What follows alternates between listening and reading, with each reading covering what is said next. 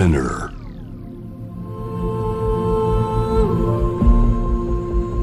J-Wave Innovation World Ella podcast from the next Ella.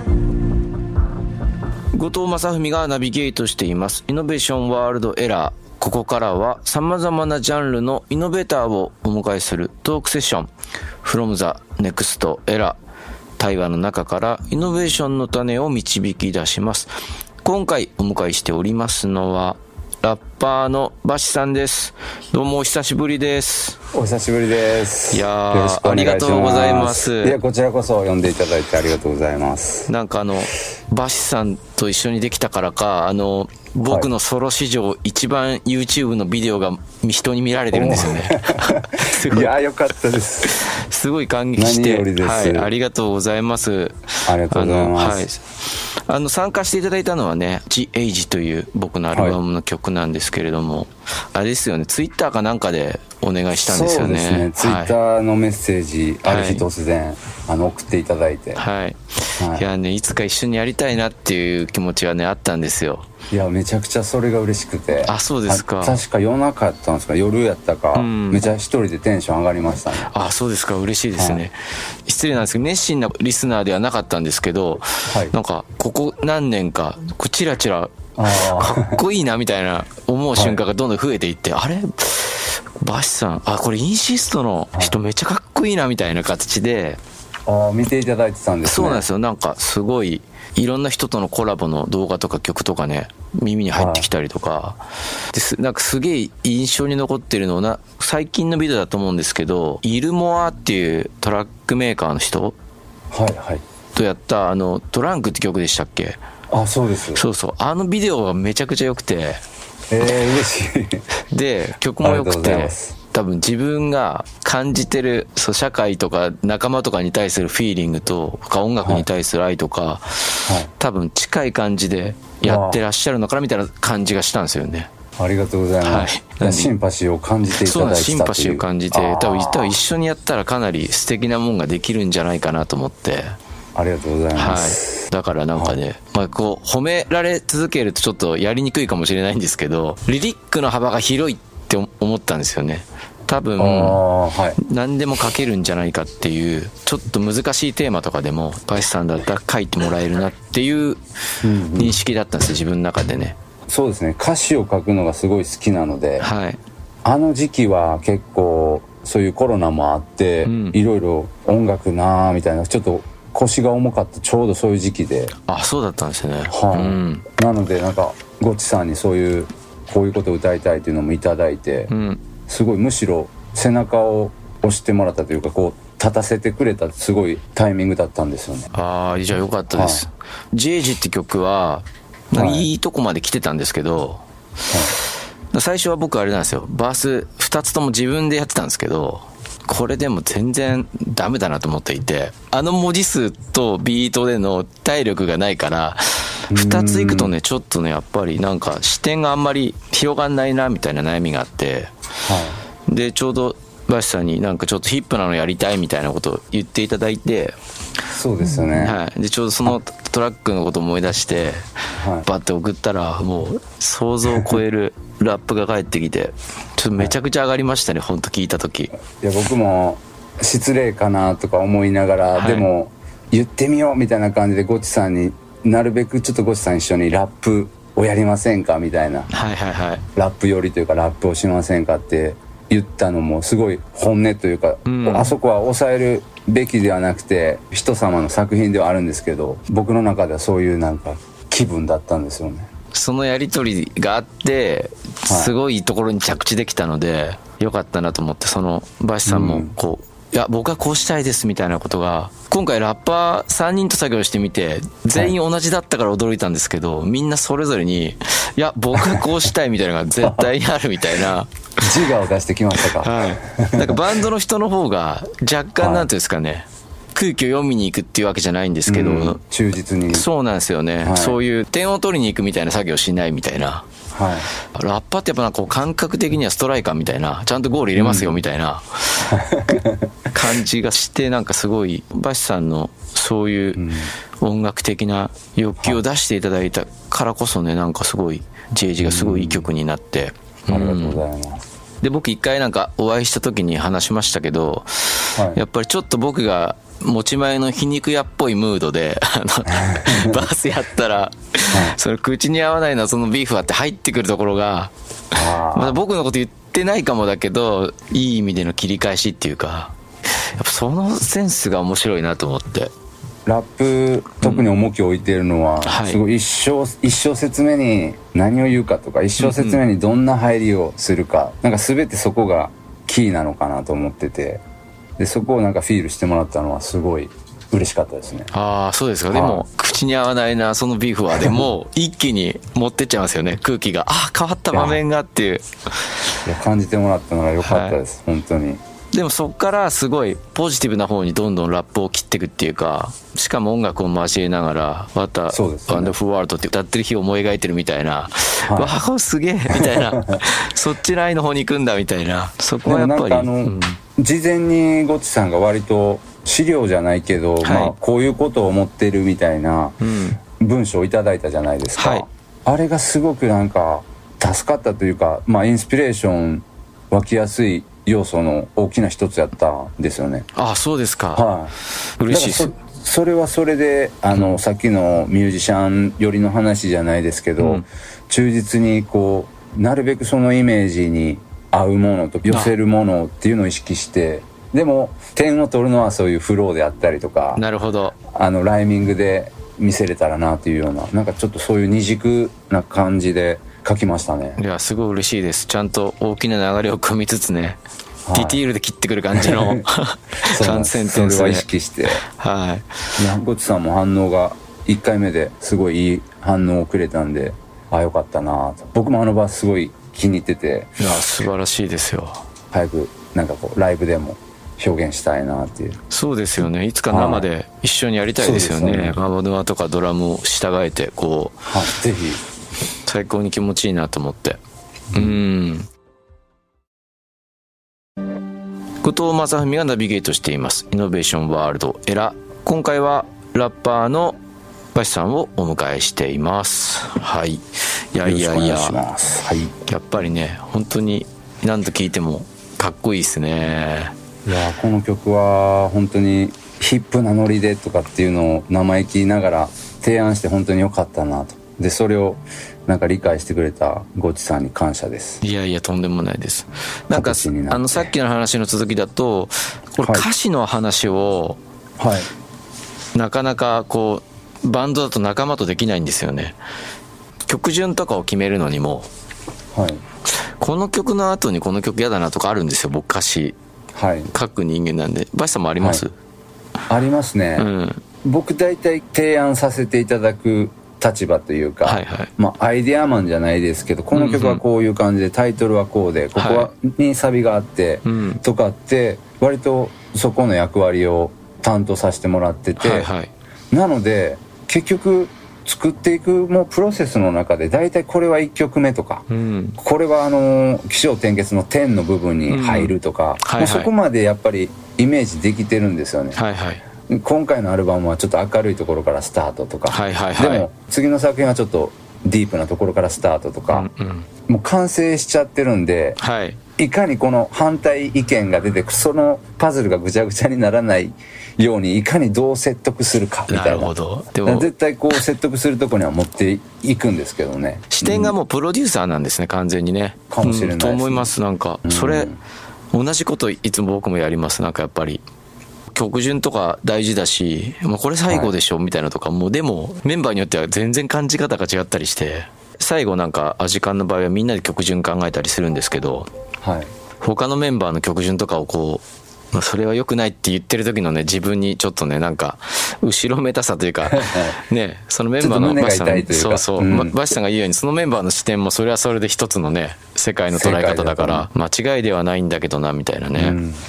あと、どうですか、その、自分のバンドで音楽をやることと、はい。まあ、例えばソロ、ソロで、いろんな客演も本当に、バシさんのこと調べるだけで、無数の曲が今出てきますけれども、僕の場合は結構なんか、アジカン自体が、なんかちょっとバンドが大きいっていうのもあって、自分のバンドに行く時って、大きなロボのコックピットに乗りに行くような感じなんですよね。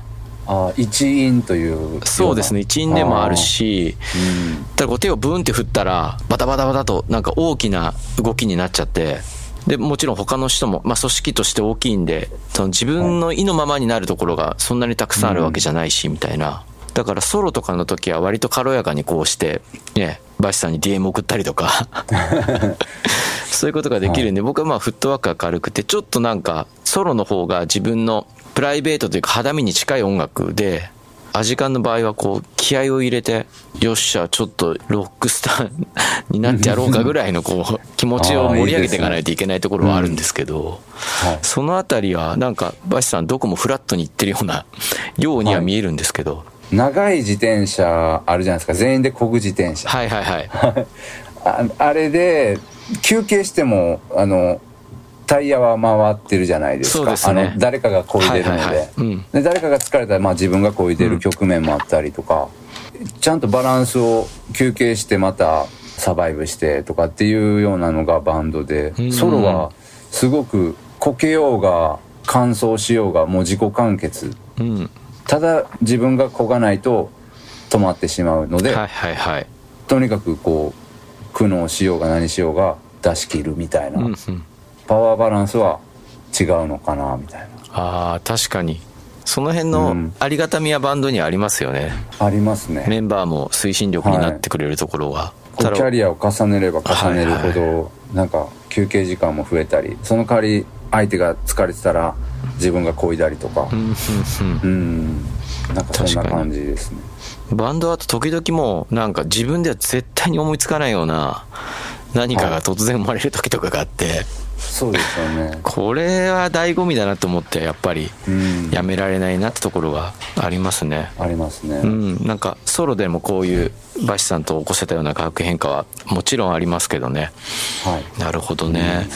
なんかあと聞いてみたいのは、ラップすることの内容とか、僕が思うに、文化的な構造上、俺とは何かみたいな、私とは何かみたいなところから、自分のシシグネチャーみたいの、フローとかも含めて言葉選びから、生い立ちから、そういうのをこう、打ち立てたり知らしめたりするためにこう、なんて言うんだろう、言葉が使われることがラップミュージックの中で多いなって思ったりもするんですけど、それだけではやっぱりやっていけないというか、キャリア的にね。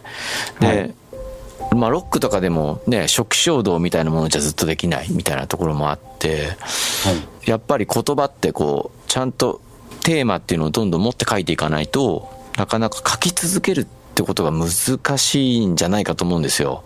はいで、ヒップホップは特に見てると、これが当たってるか分かんないんですけど、その、誰がその一番一瞬強く輝けたかっていうのをうん競い合うゲームみたいに、ともすればなってしまうかもしれないみたいな。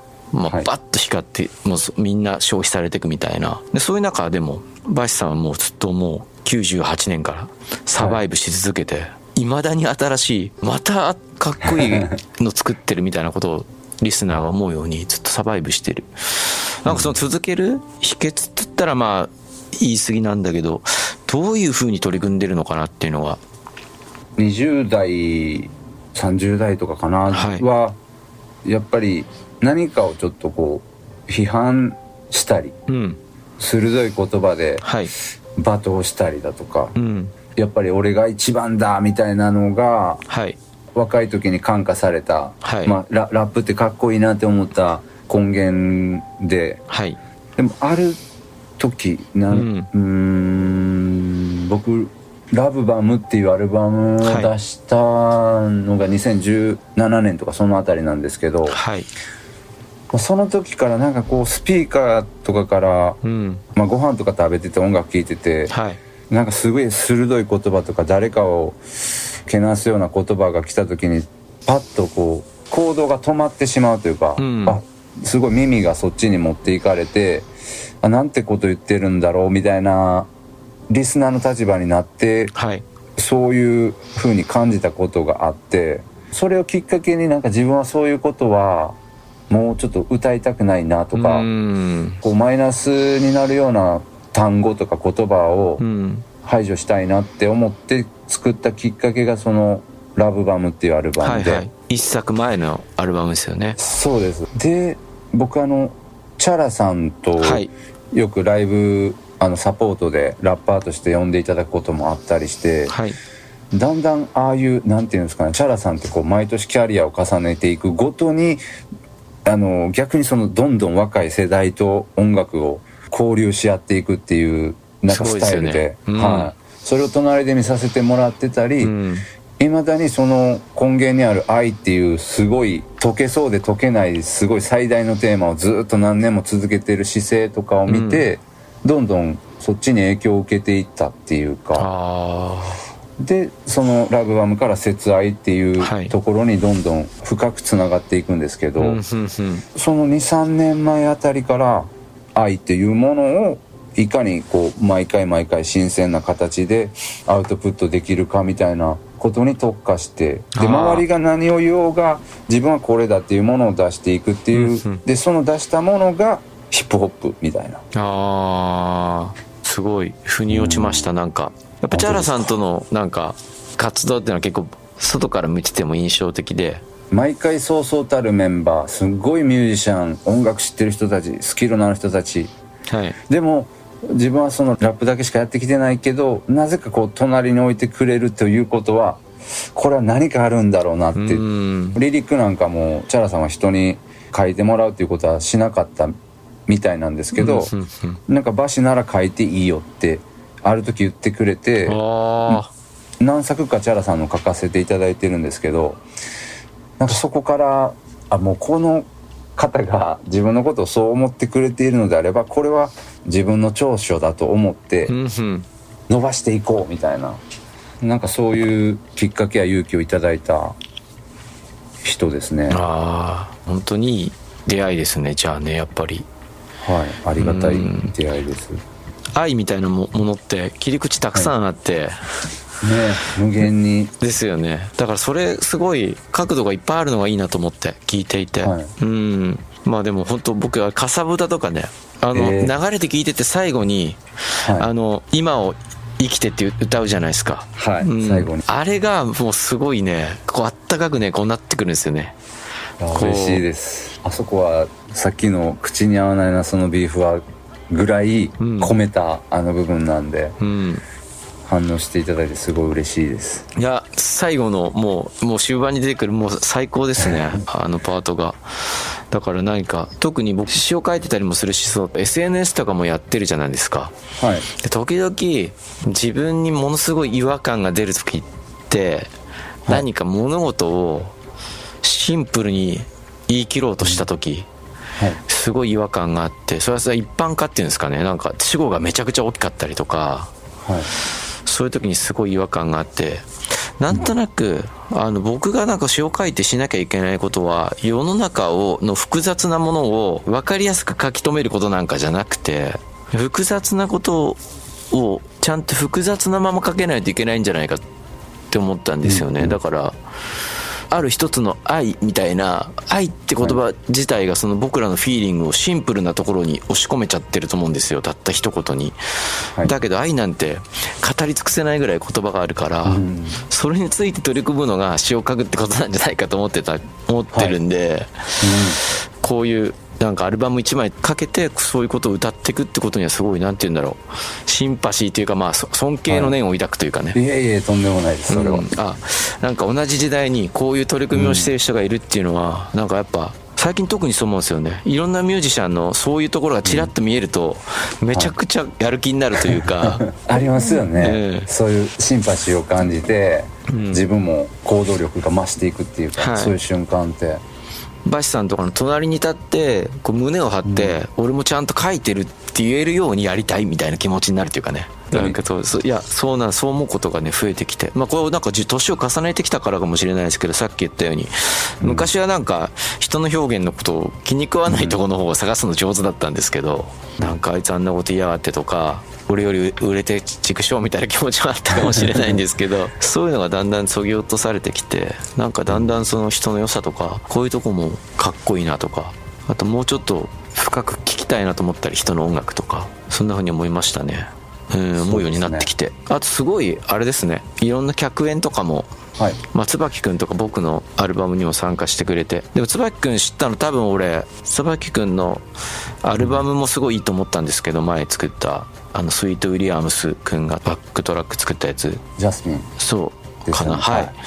それで知ったのもそうだけどでもバシさんともよく共演されててコラボね。でそういうとこからもう、あこの人かっこいいなみたいな風に思ったりしてるから多分どっちが先だったから分かんないけどなんか一緒に多分自分の視界には入ってきた印象があってあとなんかたまたま今日はビデオがアップされたんですけどトッチくんもさ出てくれたんですよビデオ。え椿君のいきなり北海道から呼んでちょっと友達も出てほしいみたいな感じで。でトッチ君もあれですもんね。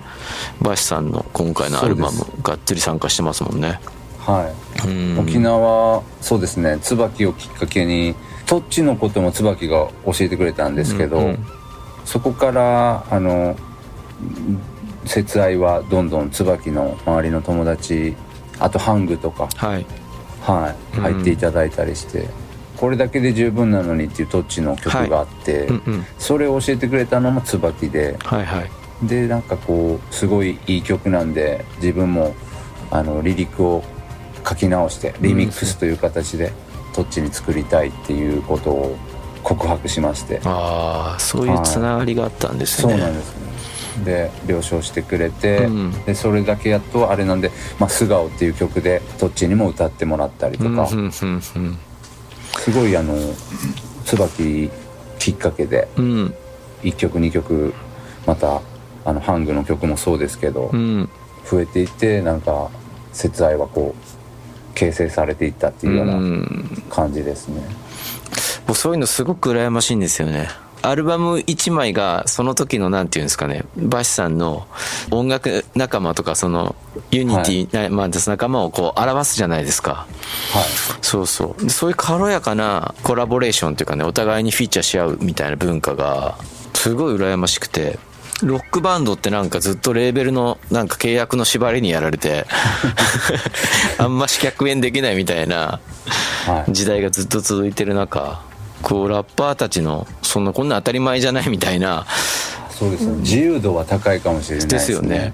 でもその活動のおかげでい今やなんか日本のレーベルでも客演なんて当たり前だし、そうですね。ですよね。できないんだったらそのレーベルと契約しませんぐらいの人多分ミュージシャンいると思うんではい。なんかすごいありがたいなと思いながら、うん、今の話聞きましたけど。でも楽しみですね今後も。バシさんまたなんかどんどんすごい作品作っていくんじゃないかっつうか、はい。そういう風に感じていて。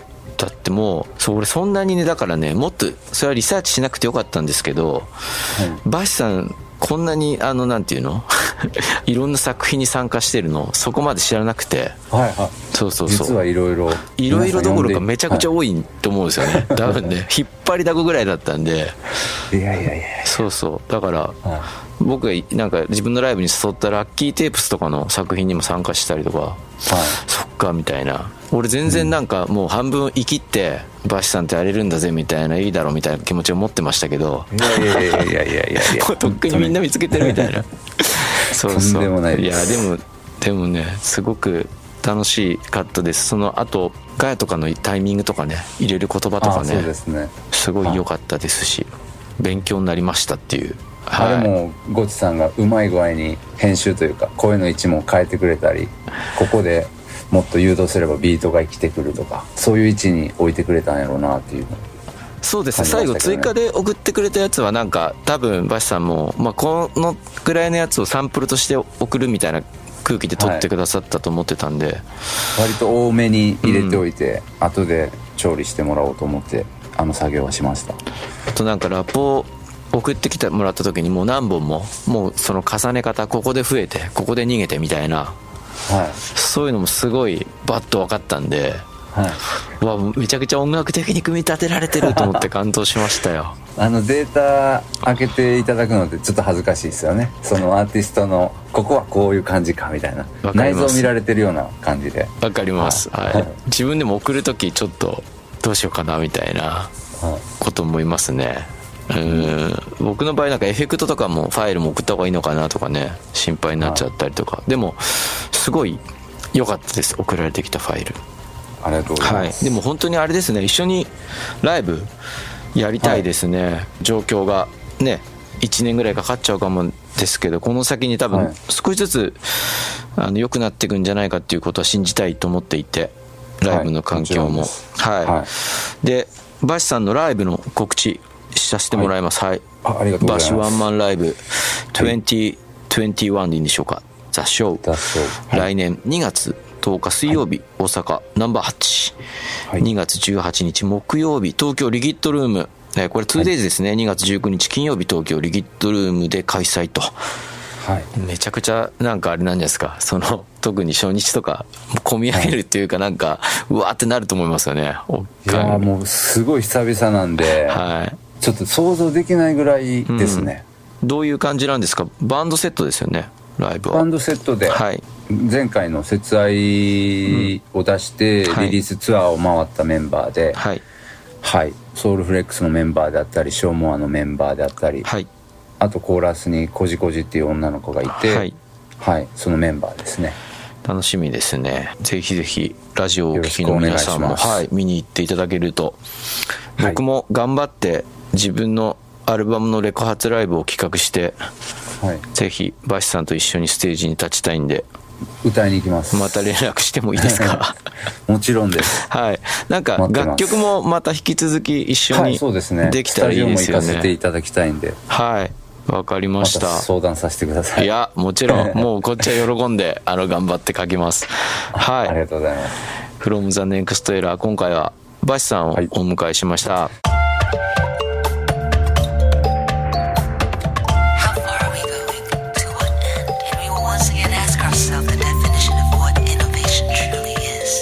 You're listening to J-Wave Innovation World Era podcast.